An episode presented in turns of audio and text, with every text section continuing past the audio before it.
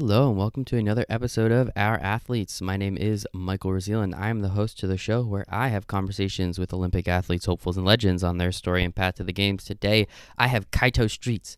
Kaito is a Japanese national fencing team member. He's an Olympic hopeful. I had him on because he has spent a significant amount of time here in the United States. He was also on Team USA for a little while, but decided for the 2020 games he wanted to represent his home country of Japan. So Kaito and I get to have a great conversation about some of the, obviously his story, what he's been through and what he's doing, but also comparing and contrasting a little bit about the two teams, the Japanese team as well as Team USA, which was really interesting and had a lot of fun really getting to learn who he is and how he got to where he was. So really excited for you guys to listen to this one. So thank you so much and enjoy this episode with Kaito Streets. All right. Today, a special guest, Kaito Streets. Did I say it right? Yes, sir. Kaito. I love it. Japanese national fencing team, Olympic hopeful, born June 6, 1994 in Yokohama, Japan. Started fencing at the age of 8. Graduated from Penn State University in 2016 as a 3-time NCAA All-American and a 2014 NCAA National Sabre Champion. Kaito is a 2-time U.S. National Champion and a 2-time Japanese National Champion, dominating 2 different countries in one sport. Incredible. Kaito, thanks for hanging out with me today, man. I appreciate it. Thank you for having me. Amazing intro. Thank you so much. Yeah, I always like to bring a little bit of energy on the intro. Let's get people pumped, you specifically, and let's talk. Yeah. I mean, Kaito, as I said, a Japanese national fencing team. He's currently, as of recording, in Poland for an event, I'm assuming, so we can talk about that a little while later. But yeah, man, you know why you're here. We want to talk about your story. I think it's pretty incredible. Again, being a national champ of 2 different nations doesn't happen very often. So I'm definitely excited to get to learn a little bit more about what you do, how you do it, and where you're going. But let's start at the beginning. Most of the best stories start there. So what, growing up in Japan, eventually making your way over here to the United States, I mean, what were those first formidable years of your life like? So yeah, I was born in Japan. I lived there for 7 years. So I did up to first grade there. And, you know, typical childhood, play a bunch of different sport, and I have an older brother, so we kind of play a bunch of sports together. Actually, my first sport was karate and baseball, and so I did those 2 sports a lot when I was in Japan. Love me some baseball. Good stuff. Yeah, baseball. I think I played baseball a lot more than karate, but yeah, just when I moved to U.S., karate kind of just. I don't know why, but I just left it behind in Japan. But baseball, I was playing baseball in the U.S. right away. And how I started fencing was I started when I was 8. So a year after I moved to U.S., I was playing a bunch of sport with, my brother. We're Little League, Pop Warner for football. And we're playing basketball in different kind of leagues. And we're both good at it, but my brother was almost at like a different level. He was older, so he was in a big older age group, and he was dominating all those sports. And I was, doing well for myself, but I was kind of getting known as the little brother, right? When you're in those little league sports. And so my parents wanted me to do something that my brother wasn't doing and something that I, will have interest in.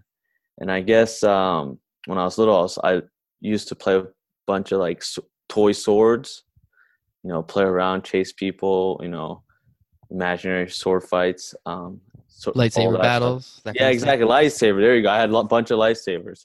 And so they're like, okay, you enjoy playing with swords, so why don't we use that towards sports? And luckily there was like a fencing program in my hometown.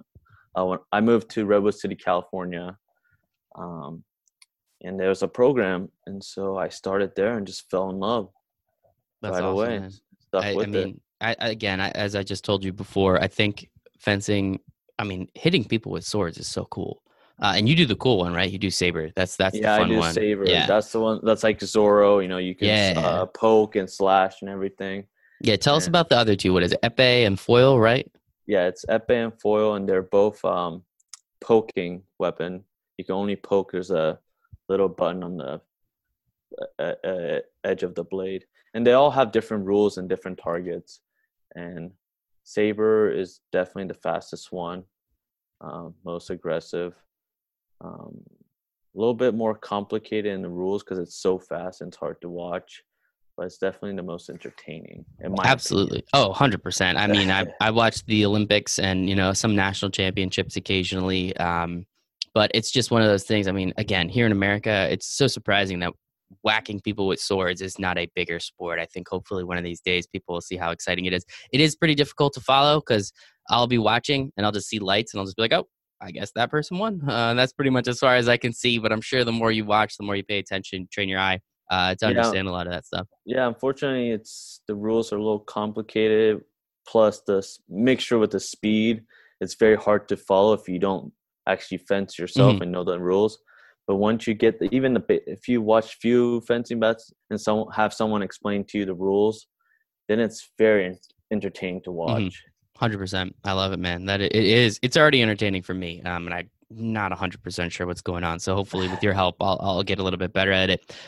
So you start fencing at 8, obviously start to get really darn good at it to the point where you go to a Division I school in Penn State. I mean, at what point did you realize that, you know, going to college to fence was a legitimate opportunity? And then what was that recruiting process like?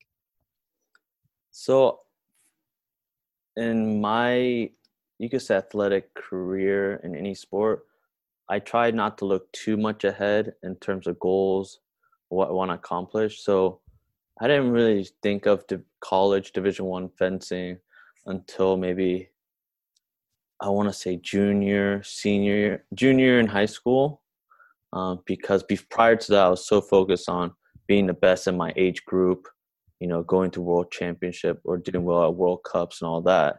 And so I didn't really think about college until, you know, typical regular students who start thinking about college in their junior year of high school, when they just start thinking where they want to go.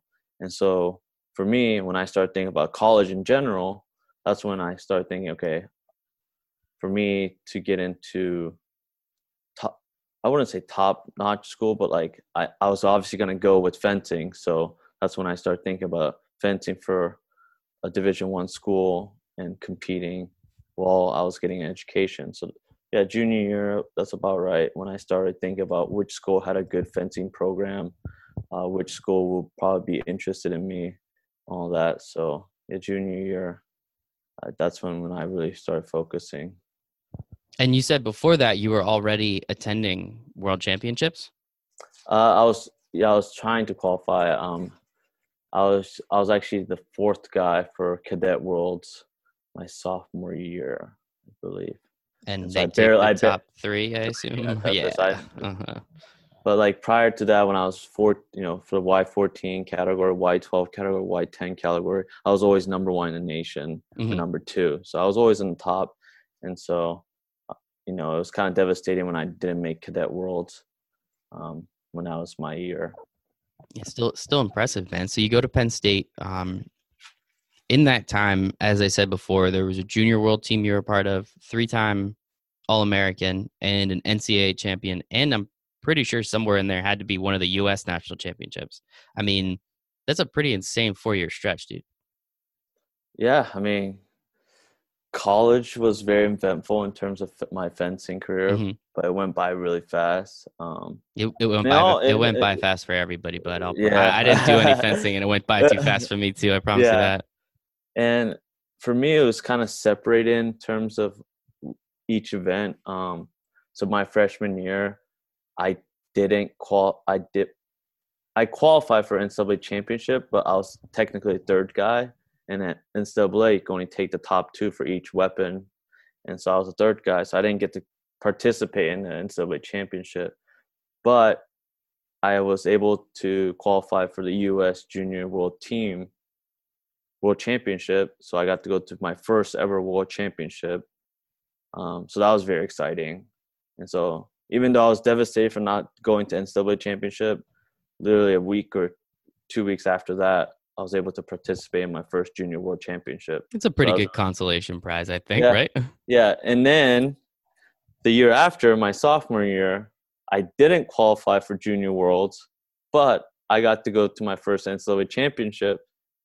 And not only did I go to my first NCAA championship, I ended up winning the whole thing.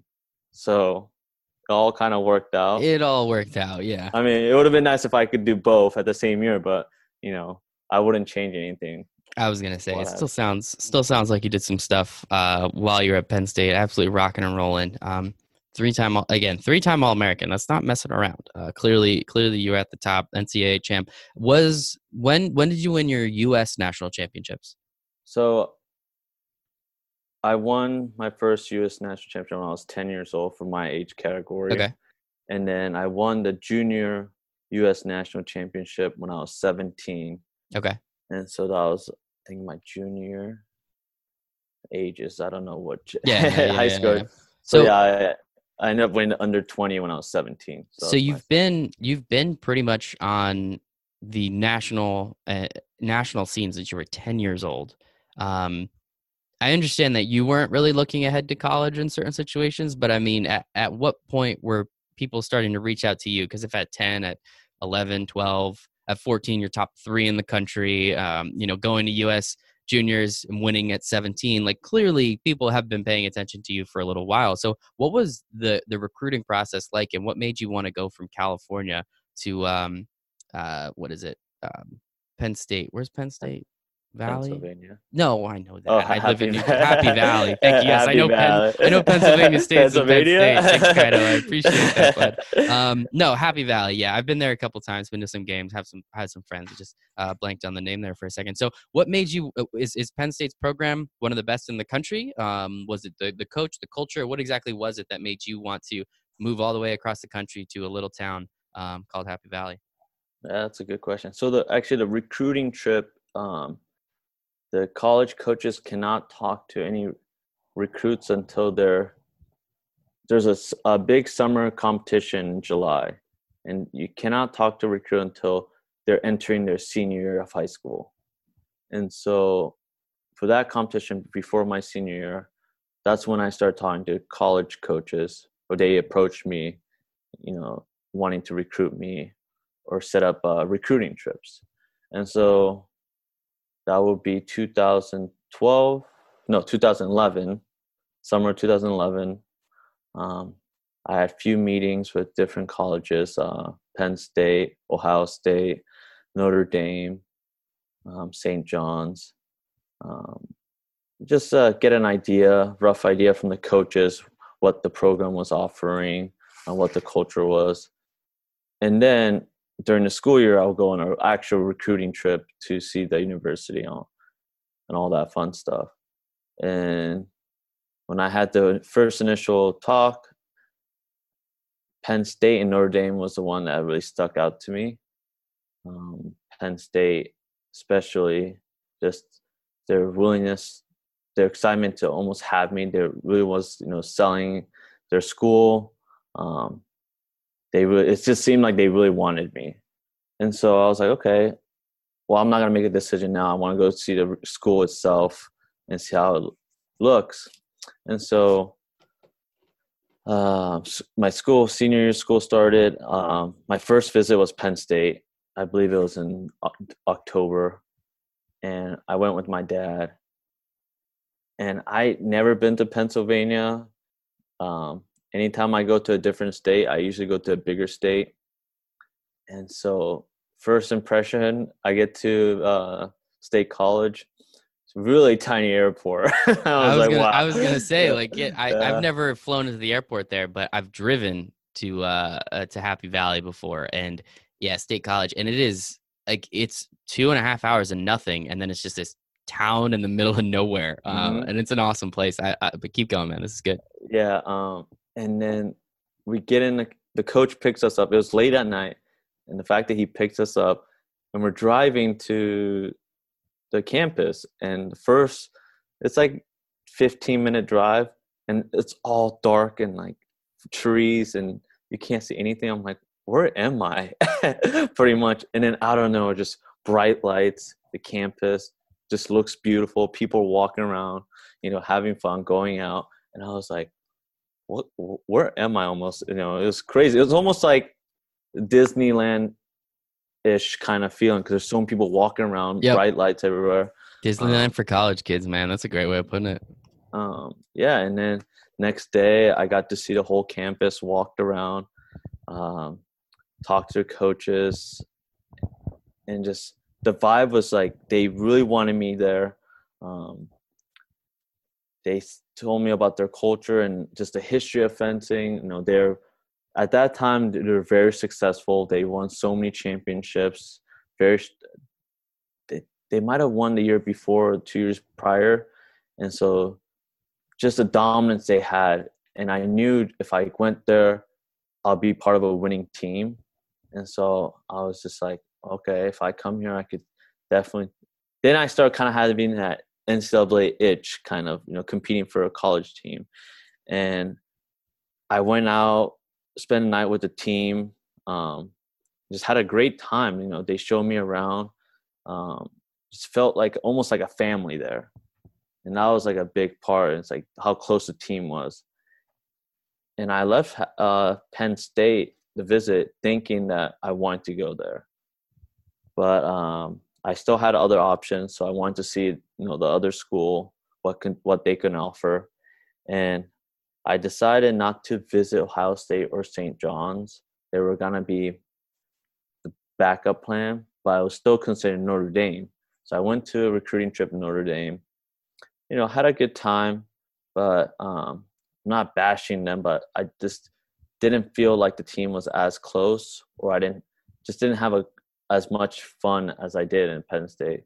But at the same time, that's when the scholarship, they were technically offering more scholarship for Notre Dame than Penn State. So for me, my family we weren't poor, but we weren't rich either. Mm-hmm, so we were trying to, you know, try to get the best scholarship for me, so my parents didn't have to get financial aid and all that.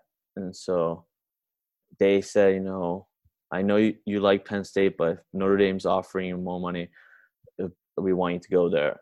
And I felt that way. You know, I wanted to help them out, but I also had to get into both schools still. That's the thing. Great point. Yeah, that's a pretty good point. I still had to get in.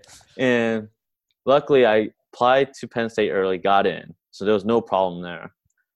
Notre Dame was an issue. They kept saying my grades were good, my fencing's great. They just wanted my test score to be a little bit higher. And said they gave me a target. And it's like, if you could get this test or like very close to it, we'll get you in no problem. Well, you know, is this the SATs? SAT or ACT. Okay, yeah.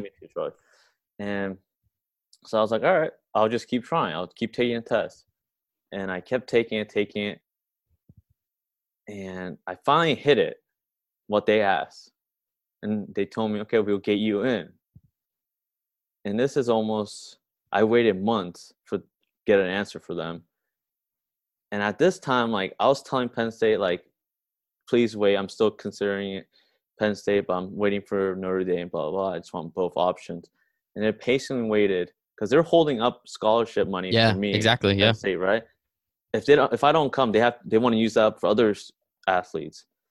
And so they were pressuring me almost every week. It's like, are you coming? What's your decision? I was like, can you wait? And Notre Dame was telling me, look, like, we'll get you in. Just be patient. We're just getting the confirmation. Well, I was like, okay. And I remember this vividly.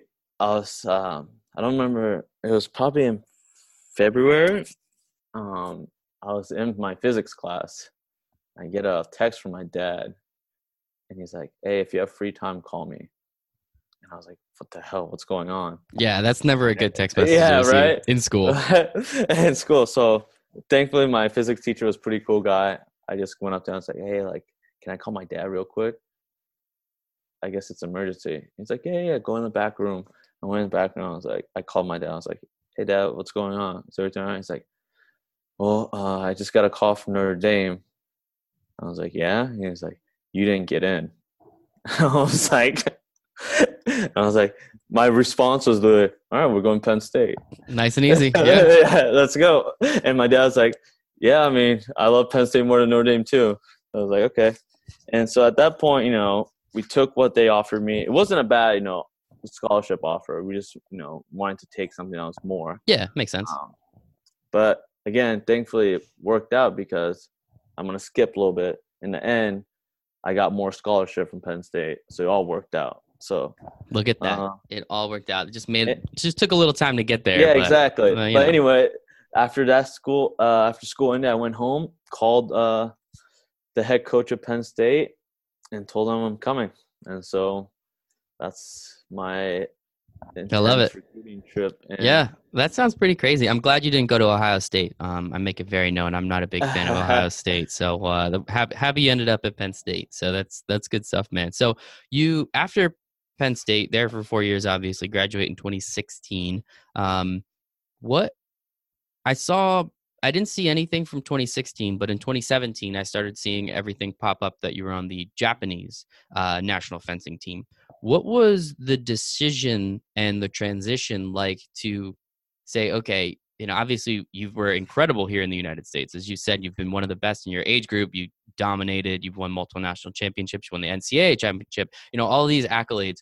What was the decision to say, okay, I'm from Japan. Like, why don't I go in and compete for that country instead? So I officially switched to represent Japan in 2015. Okay. And so my idea was, so in 2013, that's when they announced 2020 Olympics will be in Tokyo. And that didn't really cross my mind. I wasn't really thinking about the Olympics, especially fencing for Japan. If I was ever thinking about Olympics, I was thinking about going for the U.S. But in 2015, just talking to my parents, especially my mom, she's very heavily Japanese and has very huge Japanese pride. The U.S. team was very strong, and I wouldn't say I wouldn't make it, but I just for me, another thing is I wasn't really thinking fencing outside of college. A lot of people retire after college, so I was kind of going through that path as well. But then I just had almost like an Olympic itch in a way. And so 2015, I talked to my mom. She was like, since the Olympics in Tokyo, you're Japanese. Maybe you can fence for them and represent them. And I said, okay, that's interesting. It's almost like another thing. It's like I accomplished so much representing U.S. I want to do something for a different country or different. I don't know, just do something different. And so I decided to do that. And my goal was actually go to Rio first, qualify for the Rio Olympics as almost like a experience, getting that Olympic experience done with. And then my ultimate goal was go to Tokyo Olympics, already having the Olympic experience, so maybe I can aim for a medal there. But unfortunately, I didn't qualify for Rio. I was the second guy in Japan, and so that didn't work out, but that only motivated me more to qualify for the next one. And the process was actually fairly easy. I had a pretty good situation in a way that the Japanese Federation knew me. When I was younger, I would go to their younger age group competition and I would win. And good way to get noticed. Yeah, good way to know. So they had an idea who I was. They knew I was fencing for U.S., but I was part Japanese. And so when I switched, I pretty much and I was in really good relationship with the U.S. national coach. So I just, talked to him, like, look, I'm going to switch to Japan. They kind of have to release me, and the Japanese Federation has to accept me. And so it's like, and also the FIE, the International Fencing Committee, has to kind of overlook all of this and make sure everything's going well and they can confirm it.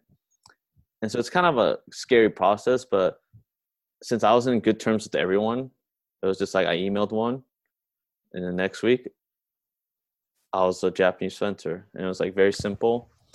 And then the Japanese senior level coach wanted to see me compete. So he told me, if you want to be on the national team, travel to international competition, you have to come to the domestic tournament and see how you compete with their top fencers. And I was like, okay, yeah, I mean, I have to earn my spot. Yeah, exactly, so, yeah. You don't just get to say I'm on the team and go. Yeah. Like, no, that's not how it works. Yeah, I can't be like, oh, I have this result on the resume, put me on teams. No, I wanted to earn my spot. So I went, I think, 3 tournaments, and I placed second, third, second. I could never win. I kept getting second, losing to someone new every time. But the fact that, I just got second every time, they're like, he's like, okay, you can come travel with us. And he knew I still had finished school, so he didn't ask me to move to Japan. He told me to finish school and just meet them at the competitions. That's not too bad. I mean, it again, it makes sense. The coach can't just say, oh, you fence in the United States and you're good. That means you're on the team. Like, obviously, that's not going to look good for the rest of the team, right? That's just like so you do have to earn your keep, of course. And it sounds like you did a pretty darn good job of that. If you show up and just start placing top 3 in all these events, obviously people are going to say, you know what, maybe he is, one of the best people here in the country. So I think that's awesome. And it's really interesting that the transition is actually just that simple. It's like, hey, I'm from Japan. I'd like to represent them. Okay. Well, thanks for having you. And you did say, I mean, I'm sure it's a little bit more complicated than that, but I can understand how you said before, it's a little scary because you're kind of in limbo. It sounds like for a little bit, because if one of these parties says no, you're pretty much out of all of it at that point. Well, it actually happens to a lot of other fencers. Does it really? Okay. Yeah. I'm not going to name people, but fencers, the federation don't want to let the fencers go because maybe they're a strong fencer. They don't want to lose them. And they say, no, you can't leave. Or technically, like when you switch countries, you have to sit out a certain amount of years. If the federation doesn't want to let you go or won't release you, you have to sit out a few years, and then you can represent a different country. But luckily, the U.S. federation released me right away. Japanese federation accepted me, so I had a really good situation. I was in good terms with everyone, and so I'm happy for what happened. But I've heard stories for other fencers that didn't work out and they had to sit a year or two, which is a huge bummer, especially if I know a fencer kind of missed the Olympics or something because they you had to sit out a year or so. Moral of the story, be nice to everybody. Exactly. Because you'll probably get ahead at some point. That's awesome. Exactly. So you transitioned over to the Japanese team, as you said, in 2015. Then you eventually finished college. When did you move to Japan and start living there full-time with the team? So I moved 2018 to Japan. So after college in 2016, I decided to train in New Jersey and New York for 2 years. I just felt that it would be a very strong place to train. New York has a lot of strong saber fencers, especially all the top U.S. fencers are in the East Coast. Mm-hmm. So majority are in the New York area. And so I want to train with them. And I had one of the assistant coach Penn State for 2 years when I was there. His name is Jerome Guth. I really connected with him, and he actually opened up a club, and with another Penn State alum, Ola Kochoki. He was 2-time NCAA champion, 4-time All-American. They opened a club in New Jersey, and I really wanted to get coached by those two, and so I just felt, and I was still young, so I didn't want to really move to Japan yet. And I wanted to kind of experience training in the U.S. as a professional athlete. So I made a decision. I asked the Japanese team, the coaches, if I can train a year or two in New York. And then maybe move to Japan 2 years prior to the Olympics. And they said, okay, that's fine. And so I trained in New York, New Jersey for 2 years. And after 2 years ended, I moved to Japan, 2018. Very cool. And in that time you were here in New York, New Jersey, shout out New York, New Jersey. You won a Japanese national championship, correct? 2017? Yes. So what is that like? Is it knowing that, you were born in Japan and you spent, your first few years, 7 years, I think you said, in Japan, then moving here to the United States and essentially becoming, just a not a citizen, obviously you're a citizen, but, you know, just a person from the United States at that point. How was that taken by like the rest of the team that you're on the other side of the country training with other people, and then you kind of just come over, parachute in, kick their butts, win, and then go back and leave and start training with other people back here in the United States? Like, how did the rest of the team and the coaches, how did they feel about that? Or was it just, hey, he's winning, who cares? Well, actually, it wasn't my first Japanese championship. I participated in their championship 2 years prior to that, 2 years in a row, and I got third and then lost in the top 16. And then I finally won. So it was actually my third try. Okay. And so that was like kind of relief. I always knew I could win, but I lost the first 2 years. And so that really kind of disappointed me. And so when I finally won, it was like, just like so much stress and weight off my shoulder. I can finally win. And also it was a very satisfying feeling because the Japanese team and people don't really quite they didn't see me as Japanese as much. Mm-hmm. They saw me as more American, which is, you know, I'm not, it's kind of understandable, you know. Yeah, I speak, absolutely, I don't speak the best Japanese and all that, and I don't quite look Japanese, right, to their eyes. And so when I won, I was just like, okay, they don't see me as Japanese, but you can't deny me for being a Japanese champion. And so it was kind of satisfying for me to win that. Yeah, absolutely. And that's, I hope it's satisfying for you, man. You're champion of that country. That's incredible. And again, obviously you are Japanese, whether they like to say it or not, but did that rub people the wrong way again? So it was the first three tries. Again, you were over here in the United States training away from the team. I mean, what was that like? What was your relationship like with other people on the team, other athletes and the coaches? Again, kind of understanding that you're across the country training with other people, and then you kind of come in and try and, you know, win the championship. Obviously you're the champion there. It's undeniable, but what was your relationship like with some of the other athletes and coaches? They're all nice. And what I'm going to state, for me, I like to see in two different point of view, because I have to see from their point of view. I never really got accepted right away from being on the team. Obviously, because I was coming from U.S. trying to fence for them. Mm-hmm. I was never spending time with them because those guys are training every day with each other. Exactly, yeah.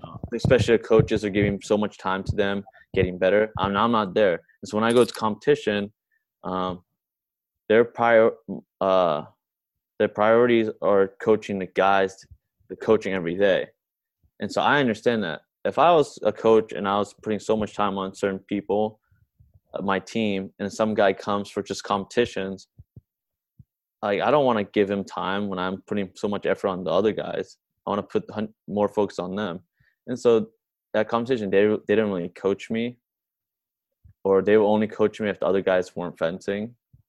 The fencers themselves were nice to me, but yeah, I mean, I didn't take it too hard. For me, I like to see in different point of views, and I understood what they were coming from. Yeah, where they're coming from makes sense. Obviously, again, as you said, they're putting all this time and energy and effort into, you know, specific athletes, and then you kind of hop in. Like, yeah, they'll help when they can, but at the same time, they're going to pay attention to the athletes that they've been working with for a while. So then you eventually do move to Japan, as you said, in 2018. So you've been there for the last year and change at this point. How much have you seen growth in your game? How much, like, what has changed since now, rather than working with, you know, the coaches and the athletes over here in the United States, now moving over to Japan? What have you seen change in your game over those 2 years, or year and change, however long it's been since you got there? I mean, so physically, as I get older, I feel like I'm at an age, I'm 25. I'm kind of, you can say, hitting my prime, or starting to hit my prime in terms of physical ability. So I feel like I'm getting stronger and faster, but not drastically, you know, it's little by little. But I think mentally, in terms of experience of all these competitions for the last 3 years, has really helped mentally get stronger and prepare for competition. People don't understand how important experience is until they actually experience, and later on they look back at it. Uh-huh. Yep. I just thought, you know, when I was last 3 years, especially, you know, the first year when I was competing for Japan International at the senior level, I just thought, you know, I'm ready. It's fine. Like, I don't need experience. I think my abilities is fine. I can compete. No, like the mental part of it, really experiencing the tournament, developing relationship with the referees and all that comes into huge effect. And so I finally realized that in my, I guess, fourth year, the Olympic year, that it's actually built up, and just controlling my emotions and during competition, before competition, and realizing trying to think clearly during competition is very important, because last 3 years, some of the competition went by so fast because I'm so on the edge, you know, emotionally, nervous and all that I wasn't really thinking clearly what to do for each match, and it just was a waste. And so I'm really focused on each match. Almost each point I'm trying to clearly focus on what I have to do, not really think ahead or what happened in the past. Really focus on the present. That's what you got to do, man. Whatever it takes. I mean, the mental aspect, like you're at the level now, and it's most sports is like this. You're at the level now where the ability of everybody is relatively the same. So now you're looking for specific edges. You're all at the 98th percentile, right? You're all trying to get that extra percent. You're all trying to just find any little thing to do to get better. And the mental side of it normally comes in. It's a huge piece, especially in a sport that's fast. I'm sure taking that breath and trying to slow it down in whatever way that you can, it can help significantly. So I completely understand where you're coming from. So being on the Japanese team for a while, being on the U.S. team a little bit younger, but knowing a lot of the athletes on the U.S. team, especially while, as we talked about, you're over here training, what have you seen as a difference between the support for the Japanese athletes from the Japanese federations and their Olympic committee versus what you've seen and heard over here with, you know, the U.S. fencing team and the U.S. OPC, the Olympic committee here? So the federations, for both federation, I think they're very similar in terms of support. But in terms of financial opportunities to keep fencing and have financial support is different from U.S. and Japan. Mm-hmm. And so in the U.S., fencers can keep, you know, fencing full time only if you're almost like an Olympic medalist, Olympian, and you can, you know, you're kind of well known, then you could get sponsors, you know, some media time. Usually that's, you know, Olympic medalist type tier people, or you just kind of have to work, you know, a job and then fence after work or before work, kind of balance work and, you know, work and fencing life. And it's very difficult. It's not like baseball, basketball, those major sports that, you know, they make a living doing that. You can't really do that in the U.S. But in Japan, obviously, if you're Olympic medalist, world champion, that you can get, you know, media attention and sponsors, live a good life. But if you're not that high of a level of fencer or athlete, you can still. There's a lot of companies in Japan that want to hire an athlete, and it's almost like a sponsor, but you become like an athlete employee for that company. Especially before the Olympics, they want to get, you know, those athletes and say, oh, we have an athlete in our company that's trying for the Olympics. You know, we support the Olympics. They get immediate attention for that company. Mm-hmm. Exactly. So, and it's all different for all companies. So maybe the athlete might work once a week, twice a week, but he can train, mainly focus on training and get a base salary for, you know, doing what he loves to do or she loves to do. Maybe some of the companies don't even ask them to go to work. You know, just keep training. We'll give you a salary, and they'll have different contracts. You know, if you make the Olympics, we'll give you bonuses and all that. And so having that opportunity is huge for a sport like fencing, whereas there's no, you know, big money. And so if you can have like a base salary, make a living while competing and training for what you want to do, and work, not actually work, it's a whole different life. And so a lot of the fence, especially fencers in the Japanese team, they do this kind of lifestyle. Mm-hmm.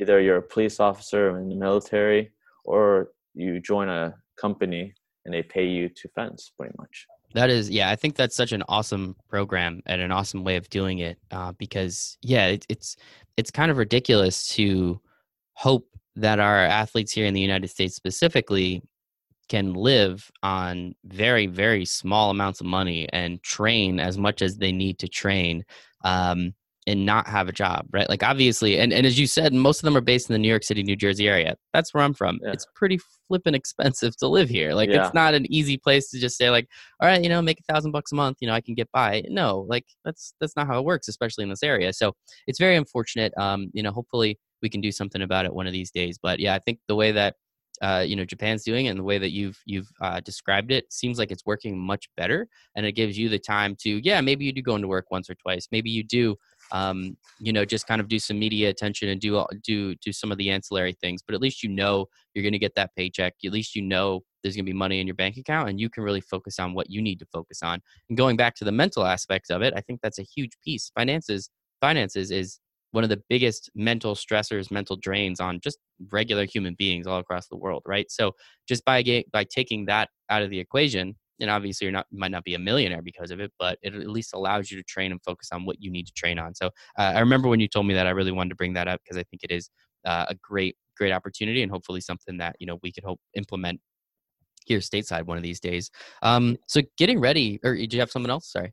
Oh, no, I just wanted to add, like, especially the Japanese Olympic Committee, the JOC, they actually have a program to actually help, you know, promote this.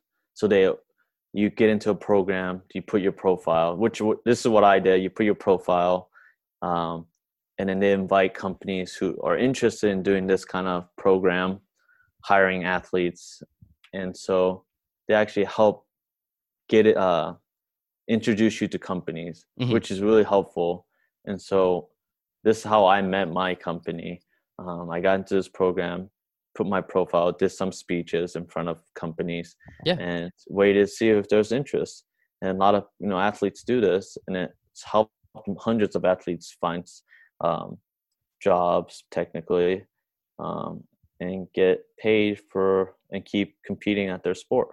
Exactly. And then the media attention too. It's very easy for that brand, that company to then say, hey, you know, this person, you know, Kaito works at, you know, shout out your company, actually. Let's give them a little Bees fun. International. Yeah. Let's go Bees. Yeah. Hey. Shout out. Kaito works for Bees International, and Kaito is going to the Olympics, and Kaito has a great chance of medaling at the Olympics. I mean, that's great media attention already, right? I mean, it's nice that the Olympics is in Japan this year. I think that helps even more. But just in general, what U.S. company wouldn't want that extra bit of media attention, especially with everything being so negative all the time? That's some pretty great, positive, wholesome news that you would probably want everyone to know. So, yeah, it's confusing, man. It's very confusing, but I love it. Shout out, Bees. Appreciate what you're doing. So what you're getting ready for the games, as we said in the beginning, you're in Poland currently in a nice hotel room, it looks like. What do you have to do to get ready for the games? I mean, what number do you have to be in the country? How do you qualify? When do you know if you qualify? And when do you know if you're going? So, yeah, I'm currently in Poland for competition this weekend. And I actually have 3 more international competition until the Olympic qualification ends. Mm-hmm. And so I have Poland, Italy, and which is in 2 weeks, and Hungary, which is in a month from now. So pretty quickly, 3 tournaments and within the month. And so that, depending on how I do, I'll know if I go to Tokyo or not. But that ends like the real, how would you say it, the real qualification. Since the Olympics is in Tokyo, the host country can have certain amount of automatic bids, but I wouldn't know that until later if they put me in or not. for me, I want to qualify on my own. I want to earn my spot. I've always been wanting, you know, in my athletic career, I want to earn what I want to do. So I'm not focused on, oh, if my federation is going to put me in for the Olympics. No, I want to get that spot on my own. Where do you stand right now? And so there's fencing. The Olympics for fencing is very, there's so many different ways to qualify. And so simply put, I'm trying to get the spot of like the top two Asian fencer outside of the two Asian countries that qualify for teams. And so right now, Korea and Iran are going to qualify teams. So there's 4 guys in each country. So those 8 guys are excluded. And after that, 2 guys from the next top 2 Asian guys from Asian zone qualify for the Olympics. And so that can be the whole Asian zone, only 2 guys. And right now, a Chinese guy is in the first spot, and a Japanese, my teammate, a Japanese guy, and then a Vietnamese guy, and then me. So I'm technically 4, but from second to where I am, second to 4, we're separated by just few points. Okay, very close. So that can change in one tournament. I was gonna say at the end of this tournament, you could be in second place. Yeah, exactly. And so I'm very close. And so I'm focused on that. And I like to play behind. I like to catch up. I never like to be ahead and look behind me. I want to look up and see where I need to go. And so I have 3 tournaments. I'm focused on each tournament. And I kind of pretty much have to surpass my teammate. That's fine with me. I want to be the number 1 guy in Japan. Absolutely. So why not, man? That's what you got to do. I mean, that's actually, you bring up a good point. What's it like? Oh, well, first off, congratulations. Top 4 in the zone, outside of those 8 guys, as you explained. It is a little complicated, but I think you did a great job at explaining it. I mean, what's it like when you're on a team with somebody and, you know, it's literally could be the 2 of you for that last spot? Like, what is it like? Well, the crazy thing is the 2 other Japanese guys, they're behind me, but they're further behind, but they're quite actually not that far behind either. And so 3 tournaments, yeah. So what? How many points can you gain in a tournament? Like, what does that number look like? Like, so if you win, which is very difficult, if you win, that's I believe 32 points. Okay. And so, if you get top 64, it's 2 points, and then like 32 is 4, and it adds on 9. Okay. 16 is 8. And so if you making top 64, which is making the second day, that's what everyone aims for. And so that's like the first step. You go first day, you go into a pool group, and then actually the top 16 in the world are excluded. They go to second day automatically, and so everyone else is fighting for 48 spots. Okay. And so a tournament consists of 150 to 200 people, and so all of those guys, only 48 will make the second day. Wow. So it's very competitive tournament. And so, yeah, making a second day is tough. Only 48 people go, so 64 total. And that's only gets you 2 points, making it 64. And so it's not many points, but it's a hard 2 points. And if you can manage to get top 32, that's 4 points, and top 16, that's 8. That's a lot of points for, only winning one or 2 matches the next day. And so literally one tournament can change the whole ranking. That's intense stuff. Well, hopefully Poland Poland does you well, man. I'm wishing you the best. So with that in mind, obviously we're rooting for you to make the games. I know I mostly interview and speak with and work with US-based Olympic athletes, but you were here, you were on the team, you seemed like a cool guy. I want you to do well. I can't hold it against you, because I don't think you would knock out any of the American athletes anyway, if I'm not mistaken, from the understanding how that works. So like, you guys can all make the team and everyone can be happy. So with that in mind and understanding that's the goal, I always like to ask this question. I always like to give the opportunity for the athletes to speak on it. especially in a sport like fencing, as you said, it's very difficult to, you know, become a career fencer and make a significant amount of money and ride that for the end of the, you know, to the end of your life.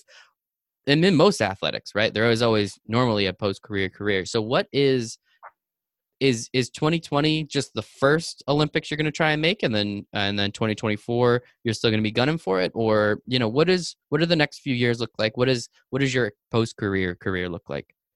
So I get this question a lot. Oh, I'm sorry. You don't have to answer it. I can splice it in from some other interview if you'd like. No, it helps me learn what I want to do. So I appreciate the question, actually. But it's a good question, but I'm not going to give you a solid answer because I don't know exactly, because I'm basing on how this year goes. Okay. And so if I make the Olympics, my goal is to make the Olympics, and, you know, I have two separate goals. Right now, I'm focused on qualifying for the Olympics. I'm not thinking about medaling in Olympics and all that. Make sure I qualify. Once I accomplish that goal, then I'll think about if I need to do well at the Olympics. You know, thinking about medaling and all that. And so after that, for my future, I'm really not thinking too much because I want to decide or where my path will be after the Olympics. Because if I go to Olympics and who knows, I medal, and in Japan, Olympics is so big, and especially if you medal Olympics, it's almost like an instant fame. Instant fame and superstardom. Especially in fencing, when there's not much Japanese fencing history. There's been one medalist. He's the most famous fencer in Japan. If you say fencing in Japan, they just say this one guy's name. And so if you medal, you become instant famous. And so that gives me a lot of opportunities to keep fencing, and financially, especially because it'll trigger a lot of sponsors. And so that's like a lot of what if, you know, if I medal. Yeah, of course. And also another path is if I go to Olympics or I don't, I sacrificed a lot for the last 4 years, and I will be okay retiring and moving on, depending, to actual, working or, go to coaching, whatever path that takes me. So there's different multiple paths. And so it's going to depend on how this year goes and what my mind is after the Olympics. Because I'm so focused on this journey right now that I'm not really focused, haven't really thought about too much about what I want to do in the future, because it can change depending on the result of the Olympics. Mm-hmm. And that, I guess that does make sense, especially if there's superstardom. I'll cross my fingers that you get that gold medal then, because then it sounds like you'd be a pretty happy man, doing some cool things. So I don't want to sound like I understand. I'm doing this for the I understand. I understand all that, but yeah. I'm just saying there's opportunities given, and so there's a lot easier ways to get famous than to put in the copious amount of work, effort, moving away from your family, everything that you've done. There's way easier ways to get famous. Yeah. So I will take you at your word and assume that you're not doing it for the fame. But I mean, if that's on the table, that's not a problem, right? Like, you'd be able to speak to companies, share your story more like you are today, and hopefully be able to inspire more people. So with fame, there a lot of good things come with it. So it's never a bad idea in my mind. So Kaito, this was awesome. Sincerely appreciate it. I know it's kind of late where you are, so I'm going to let you get to sleep. So hopefully you do get those points that you need to. But one last time, we have Kaito Streets of the Japanese national fencing team, an Olympic hopeful. And we're crossing our fingers for you, man. Thank you so much. Well, thank you for having me. I got my first podcast done. There we go. Excited. Love it. I love being everybody's first. This is the best. Yeah. Thank you so much for having me again.